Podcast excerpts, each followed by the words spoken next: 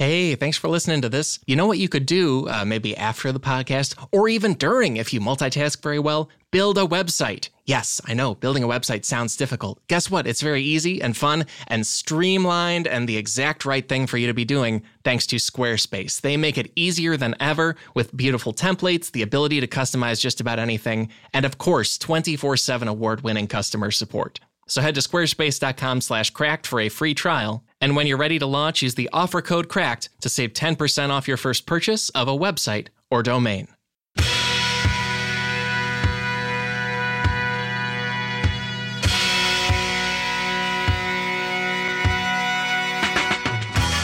Hey there, folks. Welcome to another episode of the Cracked Podcast, the podcast all about why being alive is more interesting than people think it is. My name is Alex Schmidt, and I'm the head of podcasting here at Cracked. I'm also known as Schmitty the Clam. I'm also known as Schmitty the Champ, and I am also, also thinking about Jane Austen money. Uh, that's right, Jane Austen on money, because uh, Jane Austen, the author of Pride and Prejudice and Sense and Sensibility and more books, she is the current non queen face on Britain's 10 pound note. I find this 10 pound note fascinating for two reasons. The first is that Jane Austen experts believe that the note does not feature Jane Austen's face. And I'll explain why. We're going to have a footnote to an NPR article where historian Lucy Worsley explains that the Bank of England used a portrait of Jane Austen that was made after the author's death and made with, quote, the Georgian equivalent of an airbrushing, End quote. Also, if you don't know that uh, when British people say Georgian, they tend to mean the era when there were a bunch of kings named George. Uh, so uh, it's it's the Photoshop of King George III, you know that kind of thing. So they photoshopped her King George style. That is amazing to me, and it's crazy that it ended up on the money. Very fun. The other reason I'm thinking of this money springs from our recent episode with author, journalist, and activist Caroline Criado Perez. And that show is also in this show's footnotes, and it's in the show's feed if you want to find it. As we looked at female representation in media in one part of that show, uh, Caroline's done a lot of activism to keep women, besides the Queen, who's automatic, women on British money and she picked out something fascinating about the successful drive to put Jane Austen on the UK 10 pound note. They put a quote on there, and it's a little quote directly under her portrait. So it's kind of implying it's something she said or believes in. And here's that quote I declare, after all, there is no enjoyment like reading. End quote. Very cute. And the bill implies she said that because it's right under her face. There's no name attached to it but it is actually a quote that Jane Austen wrote. She wrote it in Pride and Prejudice, and she wrote it uh, to be spoken by the character Caroline Bingley. And it's from a scene where Caroline sees Mr. Darcy reading a book and says that quote to him about loving reading in a fake way to try to romance him. She doesn't actually care about books in any way. So that quote has been completely transformed from being basically a joke about people who pretend to like reading into a fake, actual love of reading quote for Jane Austen on the money that our British listeners may be carrying in their pocket right now. By the way, we have many British listeners, and hello to you. Anyway, the point is, I think that cultural garbling is very, very, very common. I think that's one of the ways being alive is more interesting than people think it is. It happens all the time with all kinds of things we say, and that leads to our topic. It is common sayings and phrases everyone uses wrong. One more time, that is common sayings and phrases everyone uses wrong. And by its nature, we, we're an English language show, so we're, we're focusing on that language's phrases and sayings. And millions of people in America, Britain, Canada, Australia, and so many other countries and cultures go around using phrases where the actual meaning is the complete opposite of what they think it is, or it's from some incredibly dark uh, historical past they never would have thought of, or some other, I think, just amazing thing that we don't tend to think about. For this topic, I'm joined by two returning guests and phenomenal comedians, Greg Edwards and Caitlin Gill. They are just so fun and so funny, and also really, really great at getting into people's heads. Uh, that's that's often the best reason to have comedians on the show is their just understanding of these processes that we all do as we do things day to day. You know, observational comedy. They're also both writers and uh, and also people who have done other careers and work and just all sorts of things where they think very deeply about our culture and how we interact with each other. We'll talk about Greg's work in education uh, in particular, and so all those things come together into looking at a thing that we all do using common sayings and phrases to, uh, you know, get through the world and express ourselves. I think it's fascinating that often we're using them in a complete opposite way. So let's get you into it. Please sit back or do what Caroline Bingley did sit beside the English lord you're courting, and then in this case, see if he's wearing Apple AirPods or some kind of headphone like that, and then find a way to claim to like the same podcast as him. I expect an invite to your resulting wedding. I think I deserve that. And either way, here's this fun episode of the Cracked Podcast with Greg Edwards and Caitlin Gill. I'll be back after we wrap up. Talk to you then.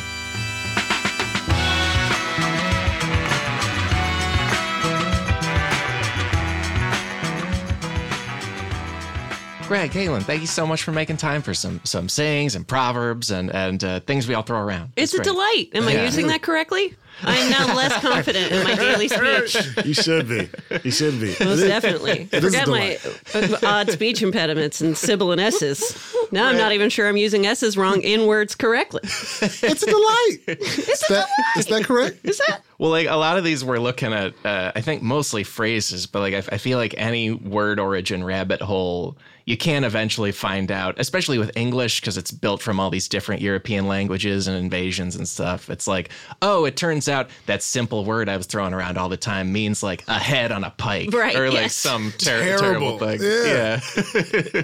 I am good at getting things wrong in speech. I think uh, here's the brag, and don't worry, I'll follow it up with a with a quick self-deprecation. But I learned how to read early. Cute. What a what a nice. what a course you did. precocious little kid. I, I did too. But I did not ask any questions about wor- what words meant. So I was very young figuring things out in context, my very limited context, Um, You're that kid. until I know those kids. until very recently. I was 100% confident that the word bosom meant butt. Just I would have I would have bet, bet money on that. Are you And it's fucking- because anytime I read it in some inappropriate literature that my young self got a hold of, the bosom was described as like ample and like Oh. fleshy and inviting. Yeah. These are all all phrases that could also accurately describe a pleasant butt. So I Very true. fully it, it, we have butt, buh, buh, buh. I just assumed the origin is somehow similar. The words were related enough to me to completely sell me on the idea that bosom was butt, and it was embarrassingly recently that I learned that I was incorrect. To make you feel a little better, I feel uh, the same about both of them. Right? They're both 100%. great. I'm all in on both. Yeah. supportive. Whichever one you're talking about. Whichever yes. one, I'm all about Yes. it. Bosoms, booties. I feel 100 about both of them. Weird that booties, although closer to boobies, never threw me off. Of course. Bosom, though, real curveball. I Real can, I, curveball. I for can see that though. I totally can see that. Yeah. Oh, yeah. Those little freaky deaky books with Fabio on the Right? cover. totally. And a lot of the phrases we have here, uh, some of them do have like dark origins. They're terrifying, and then and then others, I think there's just confusion. Like I love the idea that we throw around a phrase that always had the opposite meaning or a completely different meaning. Yes. Uh, maybe maybe one to start with is curiosity killed the cat. What a what a well known thing that we all. It's just somehow this parable we all know. Right. Not what it meant. I never said that one that much. I heard it all the time. like a lot of these also I feel like some proverbs are a little old timey, right? Like like just slang ages very rapidly and then and then what do you do? But yeah, if we look back at where it originally came from, the English playwright Ben Jonson wrote a play in 1598 called Every Man in His Humor. Ben Jonson was like a comedian, like not Shakespeare comedy where just it works out, like comedian, comedian. He was doing jokes. Yeah, doing What? weekends at Acme, Minneapolis. Got Yeah. it. Got it. But he uh, and he wrote a play where there was a phrase "care kills a cat," uh, and it meant like being worried about stuff, uh, like care, like overly worrying. And then just over time, uh, it mutated into curiosity killed the cat and became like a threat about wondering about things. Really means just don't worry too much. Uh, that's where it originally came from. That's a good one. I like that. I, I like the the origin story of that. It's never Yeah. a phrase I've understood, though. I've always felt like I was missing it. Like, curiosity kills the cat. Okay, are you the cat owner or the rat? Because there's a perspective on that. And don't cats have nine lives also by our own Very idioms? true. Oh, point. yeah. Good point. So, There's a lot like- of cat canon. You got some lives to spare. yeah. That's why you're so curious though. Yeah, yeah. And it doesn't matter to you. I have always wondered with that that phrase if there was a cat that started it. Uh, I mean, it was a play. It's a reference to a, a a fictional cat, but I did wonder if there was some kind of literal, like, oh yeah, that's where all the cats died because they checked that out, and then we just stuck around with it. I Cat don't too nosy.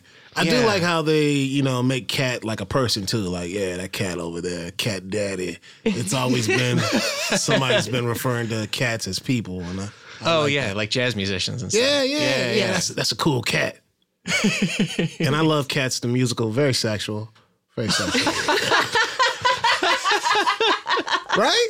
Am I the only one that like that commercial? with Cats the I- musical commercial, okay, all these is good to women know. and these these furry cats. I always thought that was hella hot when I was a kid. I was like, yo, these ladies in these cat outfits. I think you were watching a commercial for Pussy. Fucking That's not the same. No, It's not the cats and that? pussy. It's, no, I know it? you're right. You're what I'm talking right. It is very sexual. very hot. I mean, why do you It think musical like- theater kids are into it? I guess you're right. I mean, there's a lot of tender singing to each other, but there's also a lot of pawing around. Pawing around. You get to wear some Pawing costumes. around. It's pretty exciting. Yeah, cats are weirdly they're they're in so many contexts that I think I would just hear curiosity killed a cat, and I was like, mm-hmm. it must be normal that we all know some story where a cat looked looked around and like fell into a hole or or like something happened to it. Right. doesn't make any sense at all. Let's do let's do another one of these. Those both are from an article, "The Five Most Frequently Misused Proverbs" by Robert Hall, Jay Wisniewski, and Chris Snipes. And this one: A rolling stone gathers no moss. It's a well-known phrase. It's what the the band is named after, the Rolling Stones, uh, the magazine Rolling Stone. It's surprisingly like popular for brands. I, did, I don't know why, but it doesn't mean what everybody thinks it means. What's one of those coin flip ones. Can it mean kind of either? or is moss good or bad? Yeah, that's the question. Yeah, I mean, it's supposed to be bad, right? We Yeah. use it like it's bad. Isn't that how we use it? Rolling Stone gather, gathers no mo. You better stay where That's you are. thing. You're not going to accrue things. Yeah. Is that the? Like what? What do I want to accrue? Do I want to accrue ticks? I know. mo- yeah. I want to get Not dirty. sure. I want moss. Yeah, I don't want moss. Rolling Stones don't have moss, but isn't that? I mean, Yeah. Papa was a Rolling Stone. It's definitely not a compliment to Papa. Hey, So- depends on Yeah, depends bad. on who's Papa. Uh, That's true. hey, you know, I mean, if you don't want to be around, Dad, we don't want you around anyway. when he left, all he left us was alone. That could be good. He didn't leave any moss, Yeah. apparently. Did he leave the moss? hey, yeah. sometimes. So how are we supposed to use it? What does it So actually it- mean? Yeah, it is. I and I hadn't thought of Papa was a Rolling Stone because I think it's actually in line with the original meaning. According to to history, the origin of the phrase comes from a Roman rhetorician named Quintilian. You know, we all know so many Yeah, rhetoricians. Quintilian. Very common, Yeah. common gig. Dope. You sound like you got a sword. Big one, does. too. Quintillion. Right, it's quintillion sized. Yeah, yeah. Hell yeah. Uh, it does sound like an ing- like a measurement.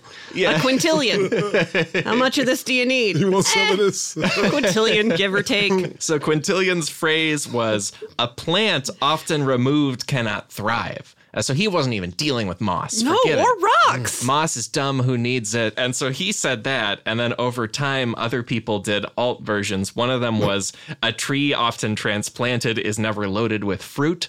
Uh, That's a mouthful. Wow. And also is- sexual. Very sexual. and it's even more explicit that, like, no, you don't want to be going around everywhere. You want to, like, you know, be fixed in some ways. Yeah, they and upped the ante on the whole roots thing. Yeah, yeah. That's- they were like, listen, your orchard will much. fail, you know? And then another alt was, as the rolling stone gathers no moss, so the roving heart gathers no affections. Wow. That's blunt. And that's Yeah. not true at all.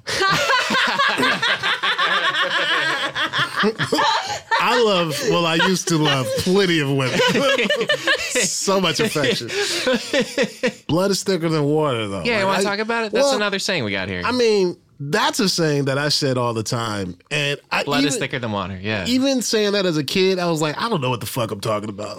like, like I've seen blood, I've seen blood in water, and blood kind of it looks like the water stays the same, but the blood just kind of. Did you do some experiments? Uh, I mean, yeah. oh yeah, I was weird. Yeah, I, I mean, you know, I, I just talked about how I had a thing for cats. That's true. yeah, I was a weird kid, uh, but I never understood. Yeah, I never understood that one. Blood is thicker than water. Oil and blood. I mean, oil and water don't mix, and oh, yeah. all that bullshit. It's a lot of like liquid density, like physics or something. Right. I don't want to deal with that. Yeah. Yeah, What, what are we doing wrong with blood is thicker than water? What does that Yeah. actually mean? That one is also one where I would forget the meaning we think. It's just confusing to me. And blood is thicker than water. We think it means family is the most powerful connection. Right. Yeah. Right? Like like blood, obviously family, like oh mm-hmm. shared blood in some way. That's thicker than water, which somehow means other people or other things. It's Sure. very confusing. And it's confusing because that's not what it means. That- uh, yes, that- what it means is it's from an earlier proverb, which is, quote, the blood of the covenant is thicker than the water of the womb, end quote. So that in, in their in their oh. so weird it's a like cult thing. Oh. Well, in their weird, like liquid science understanding, they think the womb is full of uh, just water, which is like maybe kind of true. I don't really understand. The point is, Do you legislate about women's bodies? oh boy, Just water. only in a couple states that are in the news. Why? No, uh, I don't know. It's water up there or something. I don't know. Water. That's Ugh. Right. Holy so that was what they thought. But they mean that actually the strongest bonds are agreements you make in life with people, not just who you're born with and your family, because that's by chance. And they in particular mean like war is the strongest, like your fellow soldiers. Wait, is what the is the actual thing. phrase again? The blood of the covenant, meaning like an agreement, not so much like. Oh, I uh, definitely heard yeah. Uh, Christ in covenant. I was Oh, thinking yeah, yeah. covenant is the uh, the religious Right. Yeah, yeah, covenant. totally. That's what I felt. What I, I heard when it's I the main use now. Yeah, yeah, yeah. Because I can definitely hear someone be using that phrase to tell you to leave your family and come join the Church of, you know, Oh, yeah. Children of God or whatever. That church down the street. that one that like like the Smallville cast was running or whatever. Yes. Uh, yeah, yeah. Oh boy. So not it's not really that. It's the blood of the covenant, like an agreement, Okay. is thicker than the water of the womb. So who cares what family you're born into? It's really what you've like what friendships you've formed, or especially like fellow soldiers. Man, that's uh, hella so it's gay. the I opposite. love it's it. the flip. Yeah. That's the uh, that's the old RuPaul. You choose your family. I'm pretty sure Rue wasn't the first to say that, but I'm going to give Rue credit anyway. Nah, I'm sure she, Yeah, I'm she, into she, it. she jacked that. Well, a lot of these too, like especially blood is thicker than water. It means the exact opposite of how we use it now. Mm-hmm. Like I feel like slang evolves so fast. Like anything from more than a few hundred years ago is just gonna be wrong. I feel like like it's gonna be the opposite of what we meant originally. Yes. I think so. Yeah, anything because even that like that Ben Jonson when Curiosity Killed the Cat, like Shakespeare used it the same way, and they were both like popularizing it at the time. So if you were seeing shows in London in 1600, you knew exactly what it meant. But now it's now it's a whole different thing. I don't know.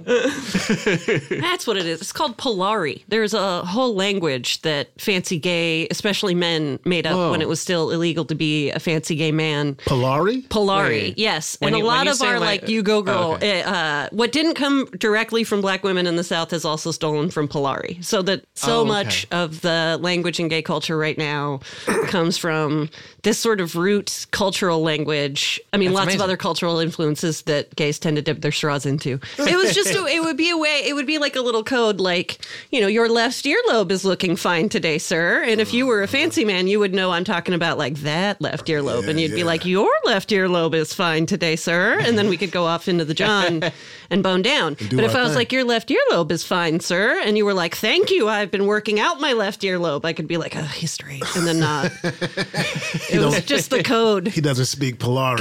Yeah. Oh. These dudes.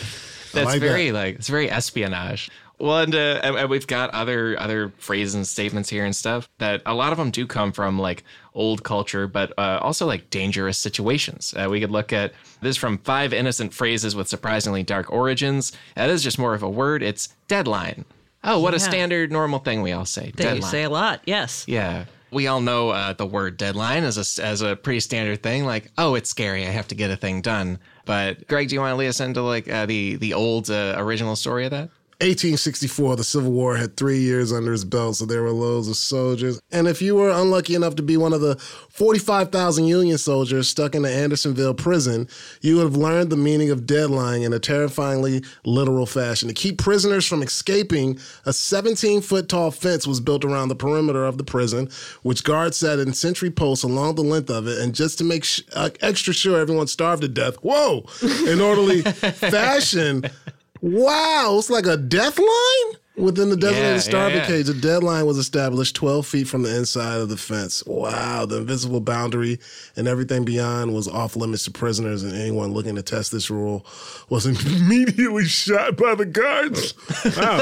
I don't want to use that word anymore. All right. I'm just going to say that I got to get something done. I have a due date. Yeah.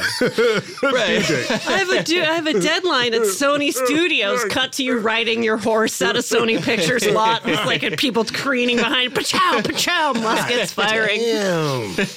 I can't Well, redraw Sonic. we can keep using it and stuff. I just I just love the idea that everything we say has like this like hidden substrate of amazing Totally. shit under it. You know, Yes. like oh, it was actually from this crazy thing at Andersonville Prison, the most brutal prison camp of the Civil War. like it's it's the craziest thing in the world. Killing people by. uh, And there was some journalist there who was writing a story about it, just like in a tiny parchment, just like, well, alas, I don't know. I have to finish this so quickly. I wonder uh, the pressure I'm getting, the pressure I'm feeling to finish this story. I feel just like those prisoners Yeah. starving on the deadline. The deadline. I got Yeah. it, guys. Let's That's call true. it the deadline. Oh, God. Like if Twitter was around then, that journalist would have tweeted it, and then we would have all dunked on them for for throwing around a term that has such a dark meaning because that happens would all have the time. so canceled. Ancient Twitter. oh, ancient Twitter would have been so dope. But yeah, and this this horrible. Uh, it was Andersonville is in Georgia, and it was forty five thousand prisoners were kept there, and most of them were starving and in bad situations. You're just They were- describing Georgia. Because also with the with the history deadline, the National Park Service has a page that dispels the myth that just Andersonville had it. Apparently, basically every Civil War prison was constructed in a way where it was easy to get over the fence. So there was this dead line that was within the fence, where if you crossed that, they knew you were going for the fence, and they would they would shoot at you. Uh, so like Camp Douglas in the Chicago area, like all of these had a deadline that then morphed into just hey, uh, oh my thing's due. like I, I, don't, I don't know how it happened. It's crazy. well, and uh, and there's actually there's another one here. This is uh, also just a term uh, or a compound word, I guess. This is from Five Things You Say Often with Horrible Historical Origins by Steve Shapiro, and it is loophole. Oh, what a common thing. a yeah. loophole uh, is how you just like beat the tax system or No something. doubt. It is like the word person. deadline where I just assume it's fine until you're like, it's not. And I'm like, oh no, it was telling me the whole time. Like, deadline has dead right in it. Right I there, could have right? assumed It's that true. the stakes were never so, like, weren't about my, like, homework. I could have assumed the stakes were higher. And loophole's another one where I'm like, yeah, you know, it's just a thing you say. Oh God, we kill people with ropes. Oh God. Well, yeah, that it is like it's a little bit A to C because it's not rope based, but it is a, a loophole was a term for those like arrow slits in medieval castle walls. You know, like if you see yeah. a castle, there's a little mm-hmm. hole to shoot arrows out of. That was a loophole. Uh, so uh, the term comes from something you use to like shoot a, shoot a guy with an arrow who's uh, trying to take your castle. You want to kill a dude? right. what you do is you go around the corner. It's you a little- Jenga out a brick. That would be dope. It was just like a brick that's just like chicka chicka chicka. You just push it out a little bit. but it's wild. I really, I really assumed loophole was some sort of like description of someone like moving through a hole or like some kind of sewing term or something. I had all kinds of ideas in my head uh, that were not uh, medieval death. you know? Yeah. it's great. Yeah. One of these is from the Bible. This is the phrase: "The left hand doesn't know what the right hand is doing," or "The Yeah. left hand shouldn't know what the right hand is doing." And I feel like you know we've got like half the country subscribes to a political party where they they sell themselves on we're the most Christian, we know the Bible really well. Oh, yeah. And yet, I think everyone in the country doesn't know how to use this actual uh, saying. It's, Yes. it's it's crazy. I remember hearing this saying quite a bit, and I never like. I, I feel like I understood. It was one of those things like I feel like I understood, but didn't. Yeah. Like I, I know, like you know, this part of you. No, I, I don't understand it actually. Right, because like I think the the other than like obscure theologians and us, everybody uses the phrase like, "Oh, the left hand should know what the right hand is doing," or doesn't know. It's referring to like poor coordination by Right. by departments or like the management of something. so Oh, it's like okay. it's the thing we think it is is like you imagine a cartoon person whose like two hands are doing very different things, like or like the game Burger Time or something. Like a lot of things are being done that don't make sense. But it's it's from uh, the Gospels. It's from the Bible. In Matthew chapter six verse three, he says, "But when thou dost alms, let not thy left hand know what thy right hand doeth." And then the next verse is that thine alms may be in secret, and thy Father, which seeth in secret himself, shall reward thee openly. I'm not going to read it again. It basically means uh, when you do charity with one hand, don't use the other hand to be like, "Look at my charity!" Haha! Like, like you don't necessarily need to promote it all the time. I am If not you're going to surprised be- that modern Christians aren't really focusing on the actual meaning of that phrase. Yeah, When, when would they ever? Good old Matthew, though. Good old Yeah. Matthew. yeah. Is Matthew your guy? First The gospel writer? Nah, I'm more of a Peter dude. Okay. Uh, likes to cut off ears. I was always fascinated That's by intense. that. Yeah, yeah. That's intense. It grew back though. I mean, Wait. Jesus, Jesus made it grow back. Peter, there like uh, was there an apostle Peter who cut off ears? Yeah. Oh, I didn't know that. Oh man, I'm sorry. Why are you sorry? My dad's, you know, I'm, I was deep in the Christian game. we are both preacher's kids. Yeah, I know too many Bible facts. wait, wait. You're both from the Bay Area, and you're both the children of preachers. Yeah. Yeah. Oh my God. Yeah. This is amazing. Yeah. Different roots. My mom is a Lutheran pastor. My stepmom is also a pastor for the Disciples of Christ. My Oh. dad is not religious, just likes a collar. oh so uh, I came from a very white and liberal frame of Christianity. A Presbyterian seminary, Methodist church, baptized Methodist. I've dabbled in every part of boring white Christianity. And I'm there on go. the exact opposite. Yep. You know, just Baptist, black ass Southern Baptist, singing and shouting, and you know, It a lot of Bible study. It's a it is a, a world rife with misinterpretation or perhaps reinterpreting for uh, one's own purposes. No doubt. Uh, It just never made sense to me that anybody rich or comfortable would ever find anything that relevant in the Bible. Yeah. It's not a story written for you. If you're doing fine, it's not Oh, your story. right. yeah. It's a story for people who are in the middle of terrible struggle. Poor as fuck. Yeah, Right, yeah. that's- Sadness, you know, trying to get by. yeah. Well, and I and I grew up uh, mainly Catholic, and I I feel like Condolences. in our thank you, uh, and uh, I feel like it was often not like super super focused on like the little minutia of scripture and stuff. So I can see how people miss this kind of, you know. Sure. But it's also uh, that quote was Jesus speaking on the Sermon on the Mount, like the most famous speech, the whole thing, like number one. So uh, so the original saying is, you know, don't uh, don't broadcast your charity all the time necessarily. You will be rewarded in heaven, and so on. That saying does not give a clear indication of what it's talking about. Like I get that it's it we're some Yeah. distance away from its roots, but that is that one that one traveled. The right hand doesn't know what the left hand is doing. Does not say to me, "Do good works and don't talk about it." No, not at Makes all. a lot more sense in the context of the business meetings wherein I heard the phrase first, being chastised for doing something wrong bureaucratically. I will say, I got to give a vote for the new interpre- interpretation on this one. I like it just makes Yeah. sense as a saying in that context. Yeah, the the picture in your head of a guy screwing up with both of his hands. That- that's clear. Yeah, yeah. And it's just not going right. Yeah. I always, it just felt like it was somebody like, uh, like a boss, Right. like uh, doing some dirty shit and not telling his employee that he's doing the dirty shit. So like, hey, I'm making a hundred thousand dollars, but you're gonna get paid two fifty an hour. You know, the left hand doesn't Right. know. Yeah, yeah, yeah. Yeah, You don't yeah. know what I'm doing, and also the guy that's making two fifty an hour is stealing everything. So you don't know what I'm doing. So it's on both sides. But yeah, I stole a lot. yeah, I stole a lot. I stole, yeah, yeah. We, you should Shoplifting phase? I mean, no, like no, like if you work at like a, a company. Oh, sure. Yes. Yeah, you know, like I'm. Yeah, if it's a book I want, I'm still in the book. I'm sorry to the office I used to work for if you're wondering where your Chili's gift cards went. I can tell you. I stole a vacuum once. That's a good one. Yeah, it's a good. It was a good vacuum. It was like one of those corporate vacuums. Yeah. That's a smart steal, honestly. Oh yeah, because like an office vacuum, it's got to do a lot of floors, so like it's real good. It's Oh the, man, it's That the was heavy duty it's one. Probably my best, my best steal. I never stole anything really good though. I just stole pens and water. I mean, not water, uh, pens and paper. Did, did you say water because you were pouring water? That's exactly. The stationery thief that was a stationary thing. penning letters and mailing them off. Stole mailing them back to the company. paper. I stole paper and Putting a pens. stamp on an envelope, All putting the in the time. mailbox directly in the building. I Stole pens. I stole so many pens. Everyone steals pens, Greg. know. Are you No, carrying I- this around like it's a crime? I Pens guess are I am. essentially just public property, like lighters. Hey, Staples You can't really don't do believe anything that. about it. Staples does not believe that. You are right.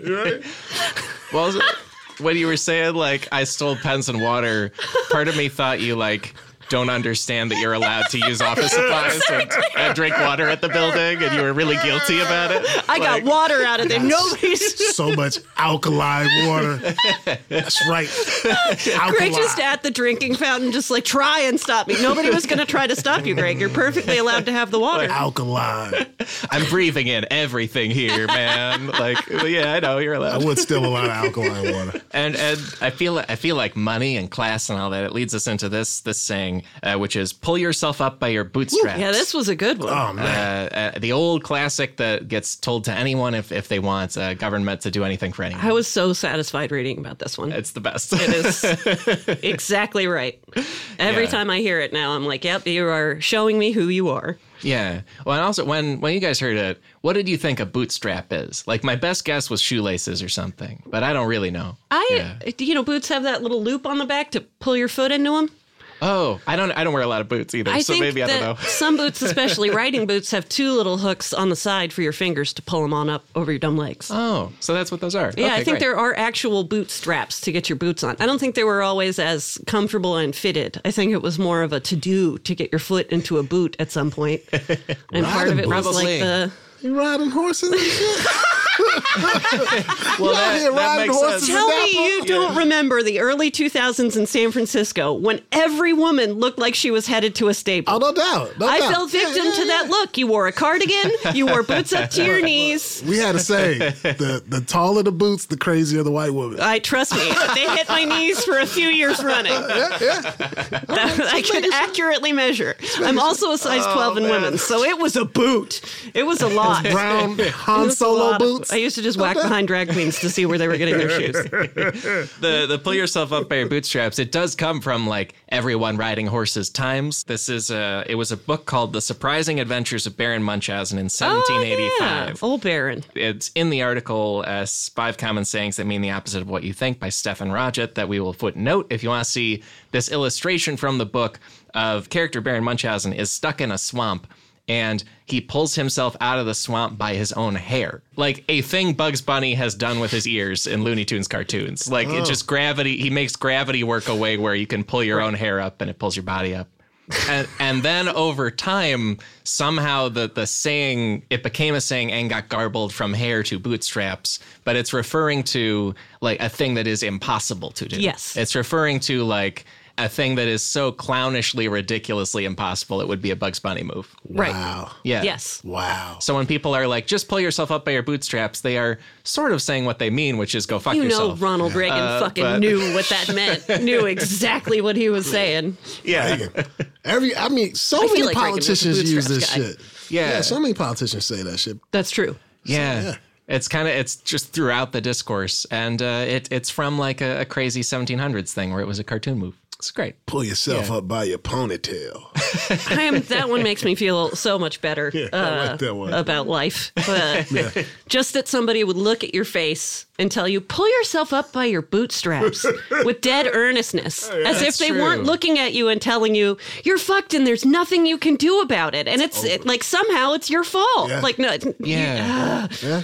I don't think anyone's ever had the stones to say that to me to my face directly. It's always like a politician saying it to all of us. broadly. Man, you don't Yeah. disappoint people much. That's got to feel good. Yeah. Did they see you on Jeopardy? I guess. Yeah, I guess. Guess that eliminated that. Right? Uh, Hell yeah. That's fair Oh, to man. say. Yeah. anybody ever talk shit to you, you just pull up that clip. I, I man, I yeah, if I killed on Jeopardy like you did, dog, I'd be like, "What'd you say? what the hell did you say to me? Look at this gif. Look at this gif. I'd have 20 t-shirts of me on Jeopardy.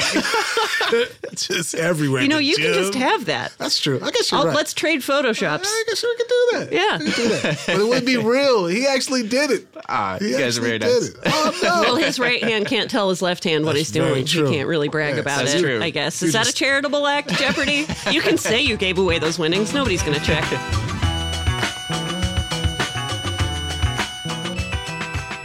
Many thanks to our friends at Squarespace for their support of this show, The Cracked Podcast, and they want to support you. That's one of my favorite things about them as a sponsor is is a, I feel like it's a service to you almost more than anything else because uh, whatever you're doing, a website can be very helpful. Like maybe you have a LinkedIn uh, to go find a job. What if you had an entire website to pitch yourself to employers?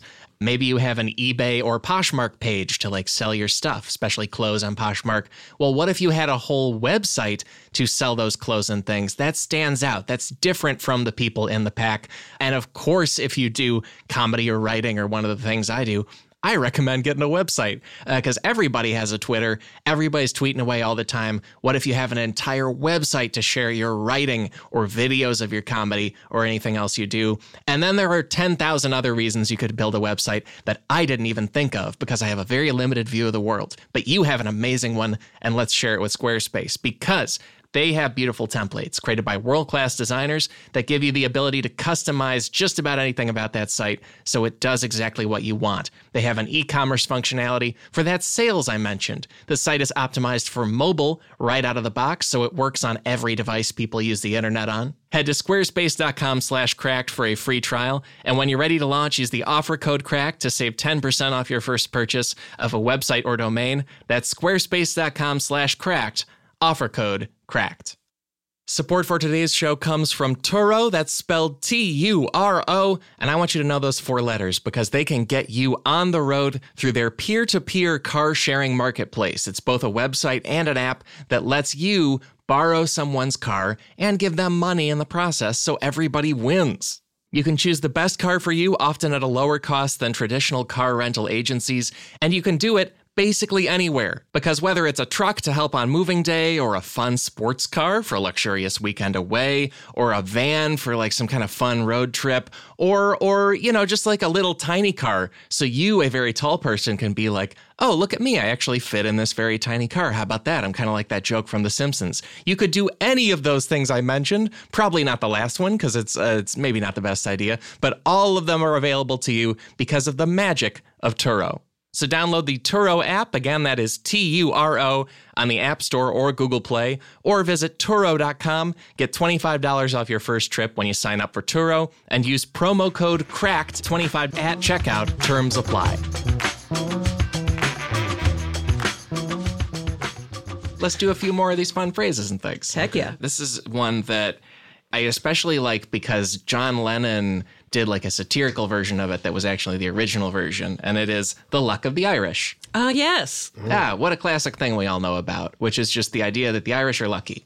Ah, yes, let's build whole holidays around it. Definitely, that was the cultural perception of the Irish, and it always has been. Definitely. Nothing sarcastic or ironic about this phrase. The Irish were always welcomed into the cultures to which they traveled, never with any kind of resistance or stereotyping. Yeah, not at all. It is really funny to watch the Irish take it back and just put it on green t shirts they force us all to buy once a year. It's like, yeah, that's right. Who's lucky now? That's fair. That's fair. Turn our rivers green. Partly because of like cultural roots and partly because of the English language. Like a lot of these phrases come from England. And then uh, the English, if people don't know, were very mean to the Irish a lot. Oh, yes. Uh, yes. So, Yeah, so I'm a that's part Scot. I believe we were both mean to the Irish and the English, putting us in a singular position, who uh, Yeah. also full The of English were mean to the stereotypes, which are terrifically accurate. See, as a, as a black dude, I didn't know it was all this white on white beef. Like I- So like, uh, much. like I Greg. knew, I knew Yeah. people beef with the Irish, but like I heard somebody call like some uh, a Polish dude something, and I was Oh, like, yeah. Polish people.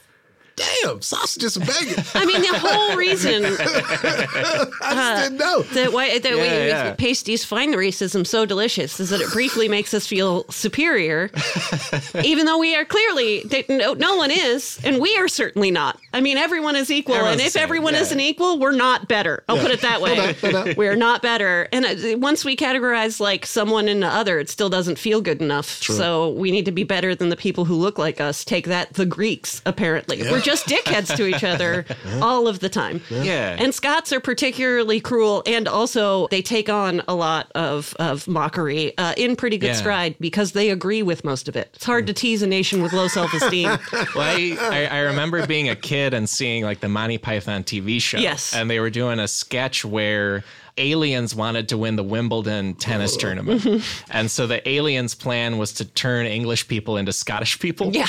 Because the, the joke was based on we all know Scottish people are worse at tennis. Yes. That's just a prejudice we all have. And. Uh, and uh, and then I was watching it and I was like, "Mom, what does that mean?" And she was like, "Okay, so there's an entire English, Scottish, Irish racism history Right. that that you don't know about." We're super good at. We're also like isolated on a little rock with nothing else to do except fucking fight. So if we're not fucking, we are fighting.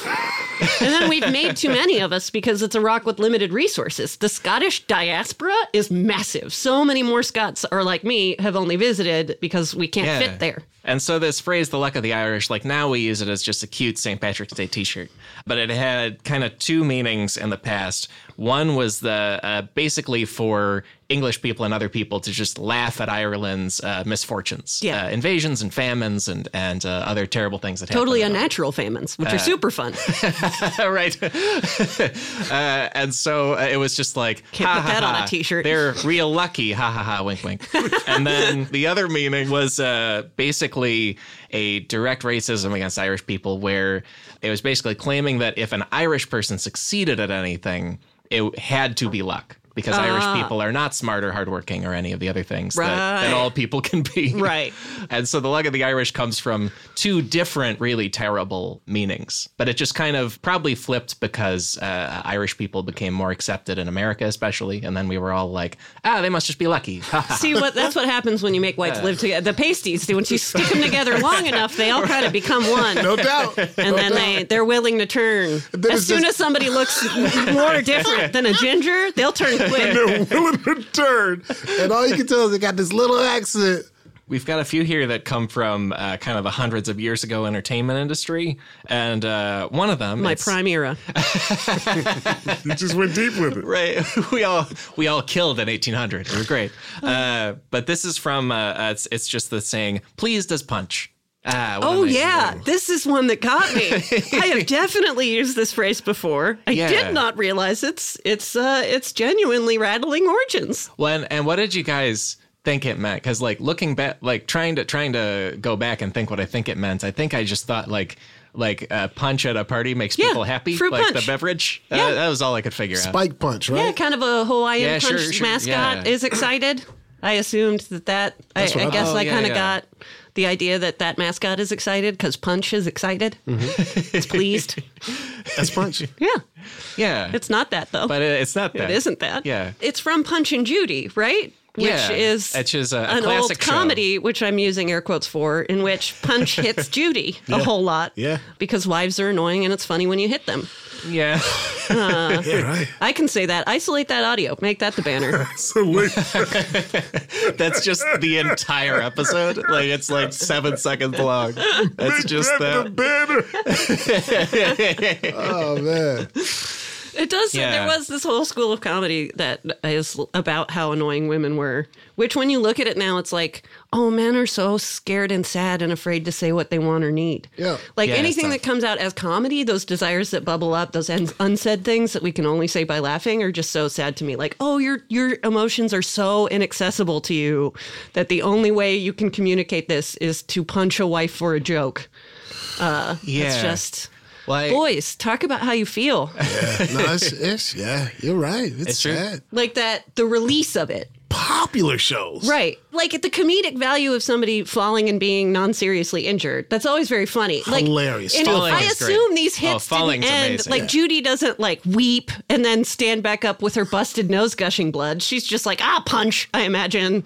Uh, Yeah. There's sort of a casualness to it. That where shit it's was all going about home. that release. Where it's like, I've got all these emotions building up just like every other man. And then he hits, and then it's like we all get to release Oh, and laugh. I mean, why That's I funny. oughta? Yeah, oh my God. right, right. Winding up that arm. With this Punch and Judy show, like I when I learned what it is because they don't really do them anymore. My first thought was, oh, like the honeymooners, like why Right. I oughta, Yeah, like yeah. Jackie Gleason's gonna hit his wife for speaking or something. Yeah. But, How uh, dare we? and uh, so the Punch and Judy show was a puppet show in the past where Punch, the husband, uh, hits his wife Judy and then is happy about it.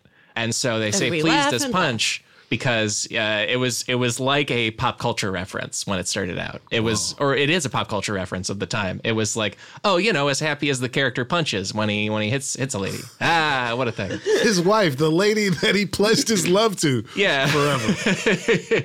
and he and I guess in some of the shows he would proceed to hit everyone else in town. Like he would just go around striking everyone else he could, like uh like Godzilla or something, like just going around. But it was it was a, it was a whole thing. And I yeah, and I'd forgotten about rule of thumb too. That's another one where Yeah. it's like this weird, very normalized, Very uh, normalized. phrase now. Not normal. Very weird. Yeah. Very weird phrase. And all in the family was Archie. Didn't he like threaten to beat up uh what's her name? yeah, I feel like that is a thing. A little bit, Like, right? because I feel like it's ramped down over time. Like Right. the honeymooners, he he would always like wind Wind up up and for never the do it. Like they never had an episode where he just did it. Yeah. That would be but he, I think for a long time there was this really acceptable comedy in like getting as close to the line. Like it was funny to see a guy so annoyed he kind of wants to hit a lady. Yeah. And since women were written by men, the job was to just be like, I'm going to annoy you till you almost hit me. And then we're going to wait. But yeah, marriage, Yeah, right? It was a time. We are both in long term committed monogamous relationships. I don't find any media depiction of how joyous and fun that is Um, to be uh, accurate. no. It isn't necessarily Yeah. easy, but it's like better all the time. It's so good. oh yeah, it just gets better with time. That it is really funny to see like marriage or long term commitments in media just be like, ugh, Yeah. who would do that? This is terrifying and the worst. I'm like, are you kidding? I propose always- like every day. It's, so much fun. I agree. I agree. It's just sad because, like, I as a kid, I used to watch these shows, man, black and white. Mm-hmm. You know, and it's like, and it fucks with you. You know, Yeah. Until Mary Tyler Moore. The Oh, yeah, Dick Van Dyke show Van was a pretty show. good. It was an all right marriage. Okay. Wasn't it? Am I wrong? Because I remember I watched, it, it was called Head of the Family. It was like a pilot that was a forerunner of the Dick Van Dyke show where Carl Reiner's the, the main character. He's Uh-huh. in it. And it was apparently revolutionary because you see him help washing dishes. Right. yeah, yeah, yeah. Like there's one scene where he helps wash dishes, and it's probably part of why it didn't get picked up. Yeah, that- but it was, that like, it's still an issue in Captain Marvel when Samuel L. Jackson helps wash some dishes. That caused a bit of a kerfuffle. Really? Uh, I spent too much time on Twitter, but yeah, that a bunch of was, like, bros were super month. pissed about that because man. uh, it's emasculating. Was that Nick Fury? I don't know or care. Right. I'm willing to get that right. You know what? It's Nick Fari. I'm not even going to try. I do. Fury, yeah. I do get laughed at when I'm in the laundromat sometimes. Really? I get laughed at. You're kidding. I get laughed. fucked I. I do. I, I've seen like, and it's women and dudes. But like, if it's a dude, I, I pictured a dude laughing, and I'm like, but the dude's in the laundromat but he's not. washing women's clothes. He's not. Wa- he's not washing clothes at all.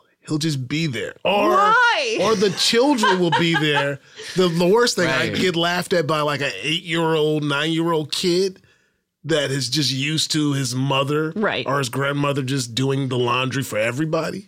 Yeah. well, you better sit that kid down. He ah. has no idea what's ah. coming for Man, him. that kid uh, does. Hey, hey, buddy, you better get, you better get on board. It is weird with like with having proverbs that are so old they can so easily be from before anything was good because Right. things started getting good like a couple months ago so so It's still uh, bad. it's, it's Still bad.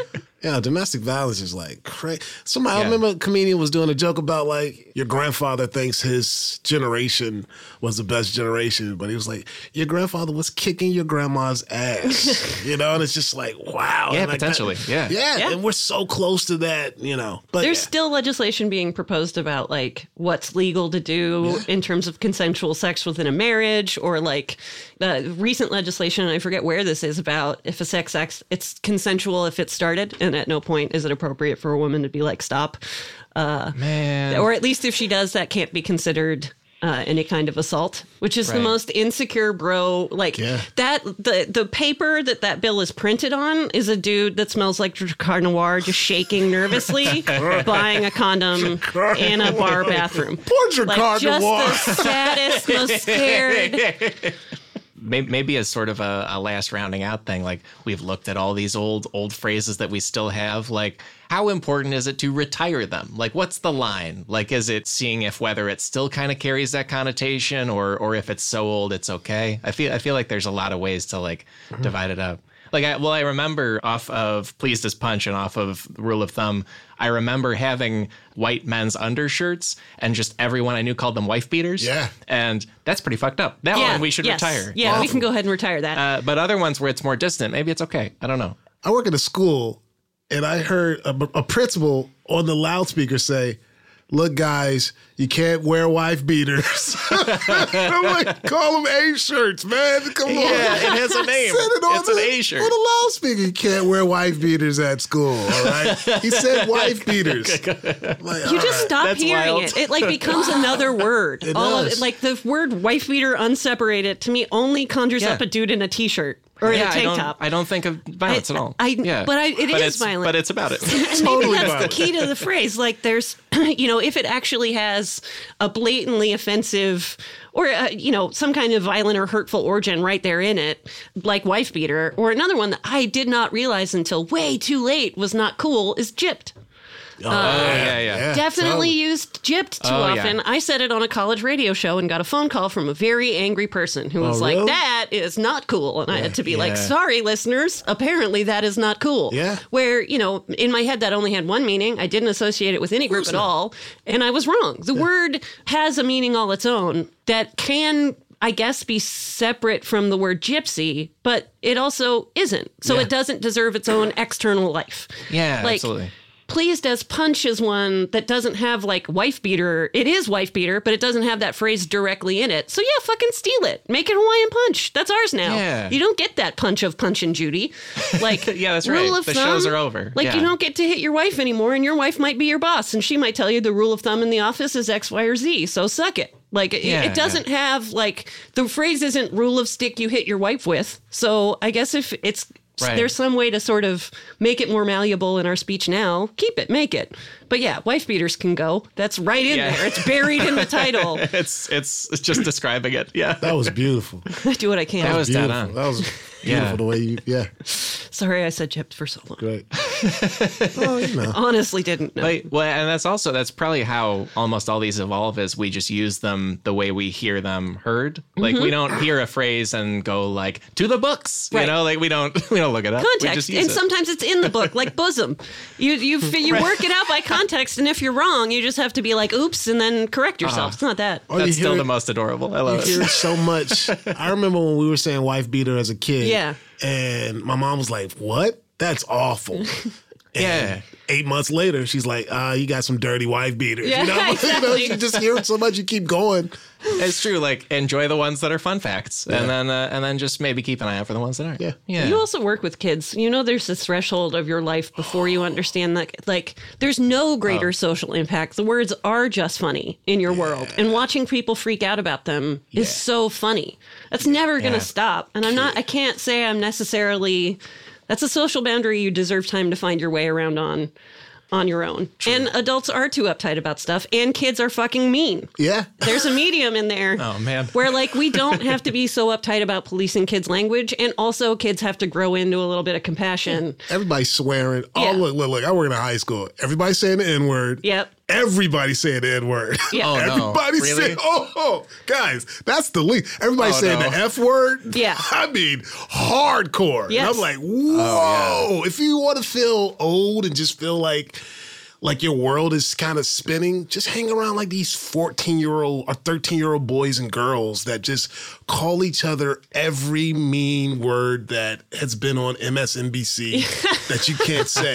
and they're saying it to each other, smiling while kissing each other. Right. And it's like, it's kind of beautiful and kind of sick and kind of beautiful. Yeah You almost get like the overview effect, like just uh, Yeah. you see the whole world. Yeah. I was I was I was listening to it yesterday. These kids just saying the meanest shit to each other. Well, not I mean, but they don't look at it as mean. It's just these are just words that make me feel cool, Mm-hmm. and that's all they're doing it.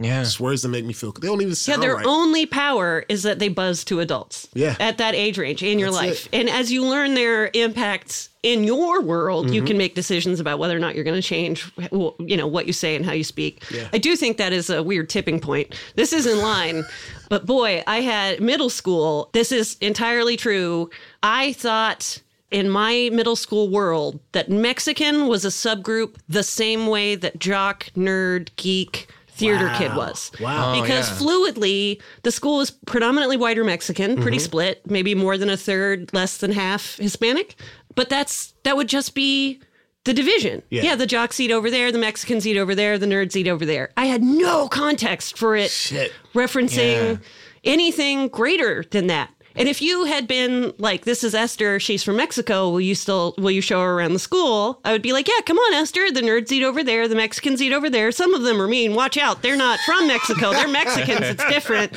It just had no idea. Of course not. And then the Yeah, it was know. it uh, I forget the proposition, but 87 and like 94 when California freaked out about immigration uh, cyclically as we do. Oh, Uh, oh, like Pete Wilson stuff. yeah, Oh, uh, yeah. there was a protest at my school, and I re- like because a bunch of kids were going to be personally impacted, and it hit me like a fucking cup falling at usual suspects. Like, oh, Mexicans are people, like not Right. like jocks. This is a whole group. There's not a nation of jocks we're trying to deport. if there was, I'd be the, on the other side of this parade.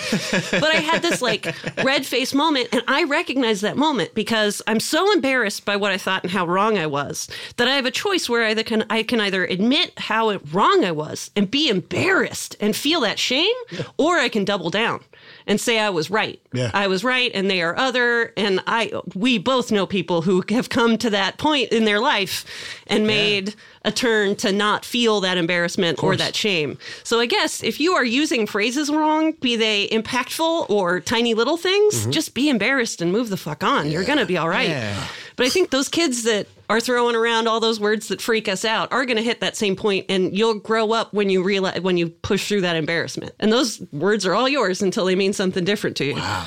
Damn, Caitlin. Yeah. God damn. I just think you can be really racist on accident if you don't let yourself learn the context. And I think there's a lot of well-intentioned people who are doing exactly that, who just can't get over their sixth grade embarrassment. Yeah. Yeah, they just they're looking at a bosom as a butt. Mm-hmm. And they are so they're going to tell you it's a butt. They're never going to believe it's anything but a butt. Yes, sir. It Yeah. means both, or it can be whatever. They're unwilling to feel the embarrassment. And then they get And then shown that it's a that they just decide it's a butt forever. Yes, they will fight you to prove it's a butt, and sooner or later, it's a butt. it all comes around.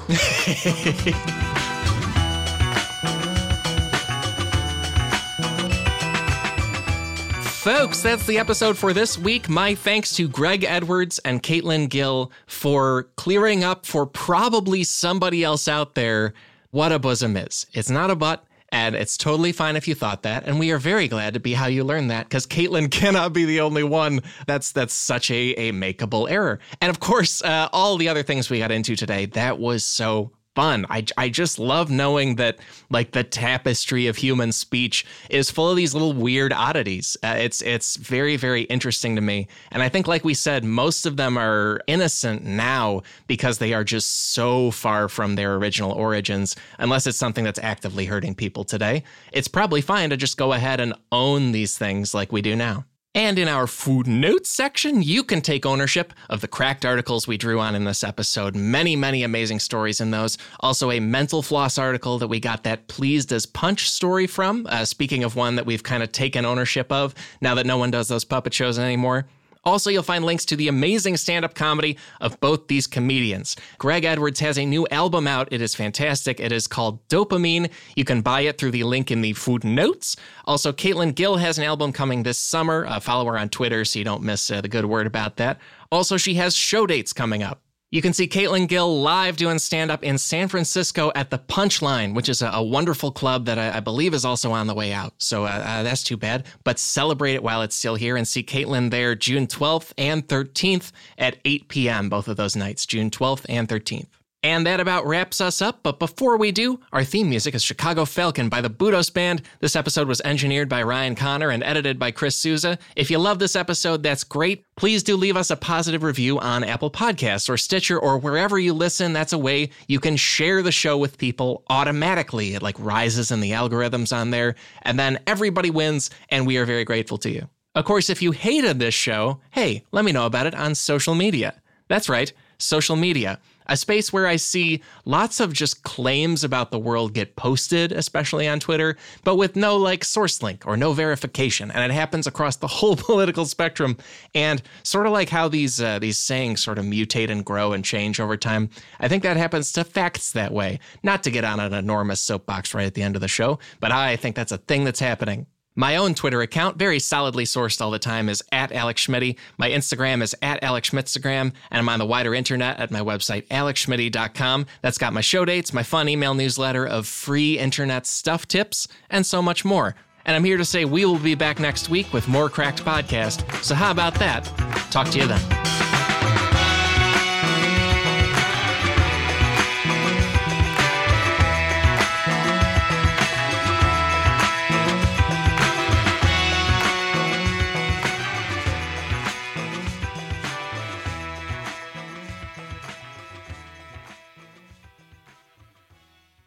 Many thanks again to Turo, T U R O. They are a peer to peer car sharing marketplace. You borrow someone's car from them for whatever you need, they receive money in the process, and everybody wins. I think it's a great thing, and I hope you'll check it out. From exotic sports cars to practical daily drivers, you can choose the best car for you, often at a lower price than a traditional car rental agency. And again, somebody in your community or that place you're traveling to wins too. So download the Turo app, that's T U R O, on the App Store or Google Play, or visit Turo.com. Get $25 off your first trip when you sign up for Turo and use promo code CRACKED25 at checkout. Terms apply.